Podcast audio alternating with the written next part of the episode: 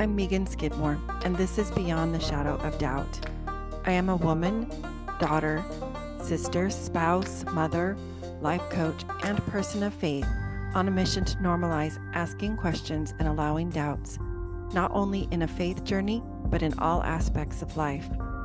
Join me in bringing this traditionally taboo topic out of the shadows of shame and into the sunlight. I'm a firm believer that we normalize through more talking and having more discussion.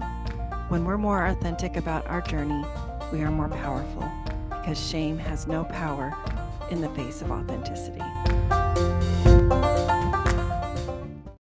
Hey everyone, I so appreciate you being here with me today on the Beyond the Shadow of Doubt podcast. Since starting my journey as a life coach over three years ago, I committed to myself to show up authentically. Part of being authentic is allowing yourself to be and feel vulnerable.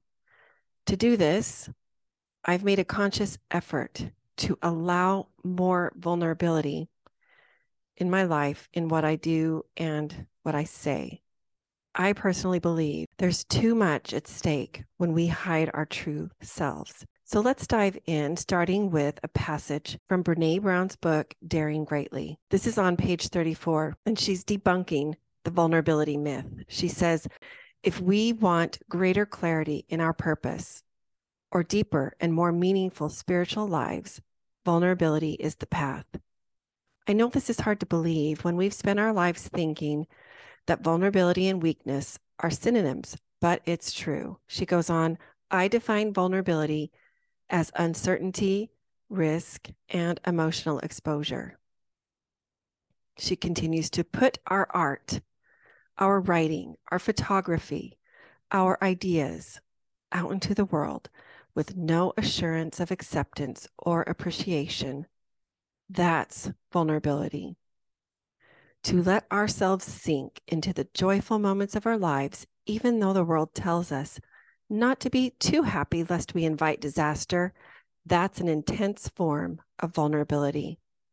The profound danger is that we start to think of feeling as a weakness. Start over there. The profound danger is that we start to think of feeling as a weakness. We're losing our tolerance for emotion and hence for vulnerability it starts to make sense that we dismiss vulnerability as weakness only when we realize that we've confused feeling with failing and emotions with liabilities. If we want to reclaim the essential emotional part of our lives and reignite our passion and purpose, we have to learn how to own and engage with our vulnerability and how to feel the emotions that come with it. End quote. End of that passage. So, how do we do it? How do we be vulnerable?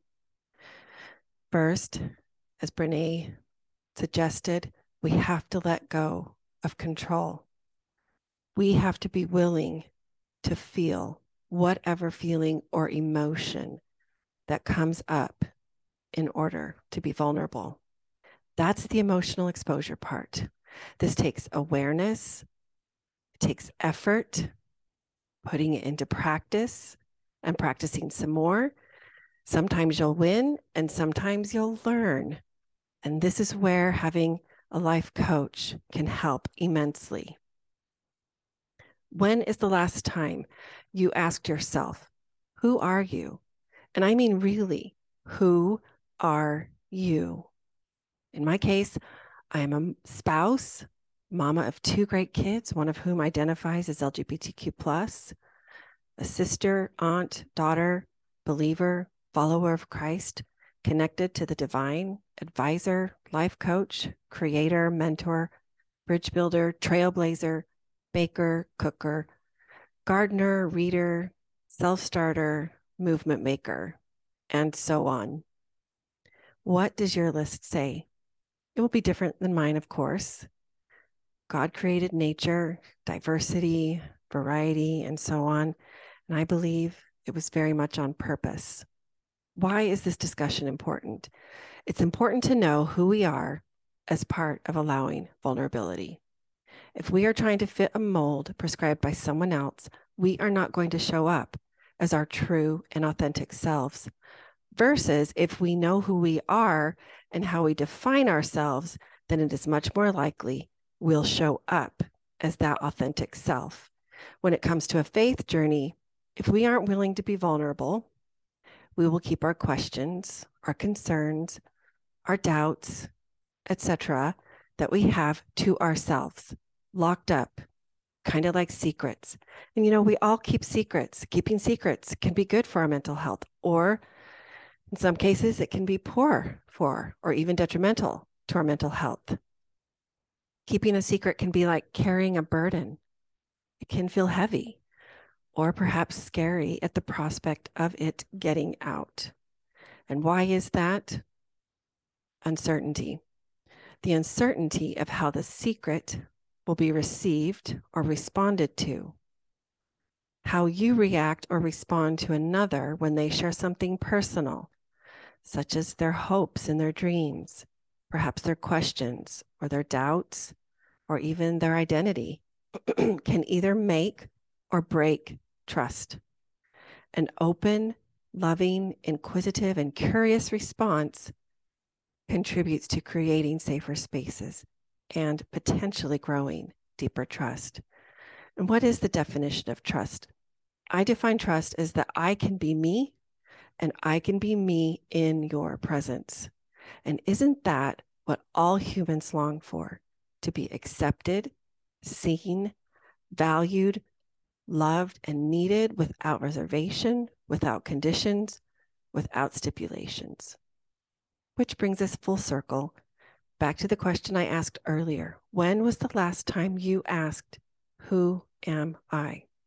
How do you find you? And fill in the blank with your name.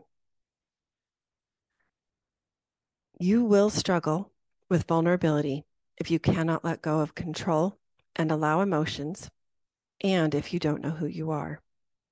Why should this be on your radar? Because, as I mentioned earlier from Brene's quote, vulnerability is the path to greater clarity in our purpose and deeper and more meaningful spiritual lives. If you cannot or do not allow vulnerability, then you will be less likely to ask questions and acknowledge that you have doubts, both to yourself and with others. And this is inevitably what impedes growth. I'll wrap up with another quote from Brene. She says, Vulnerability is the birthplace of love, belonging, joy, courage, empathy, and creativity.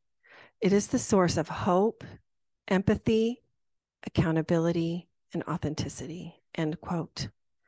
If you want to show up more authentically and vulnerably, yet don't know where to start, I can help.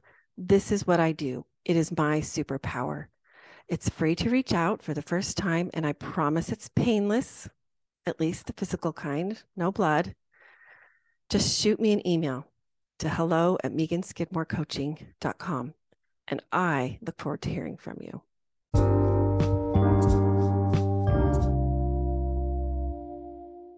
Come join me in Hopeful Spaces, a Dallas Hope Charities component of Hopeful Discussions, which is sponsored by Mercedes Benz Financial Services USA. Hopeful Spaces is a monthly parent, caregiver, and ally support group facilitated by Megan Skidmore Coaching. To join is free. Simply send an email to chc at dallashopecharities.org. Visit meganskidmorecoaching.com where you can find this podcast as well as additional free resources. Check the podcast show notes on any platform for links to sources cited. Follow me on Facebook or Instagram for more and to send me a DM. To help the podcast grow, please follow, rate, and review, as well as share it with a friend. Beyond the Shadow of Doubt is a proud member of the Dialogue Podcast Network, which is a part of the Dialogue Journal found at dialoguejournal.com forward slash podcast network. Founder Eugene England was a Mormon writer, teacher, and scholar who wrote, My faith encourages my curiosity and awe. It thrusts me out into relationship with all creation and encourages me to enter into dialogue. My hope is that this podcast is an extension of that vision. Thanks for being here. Until next time.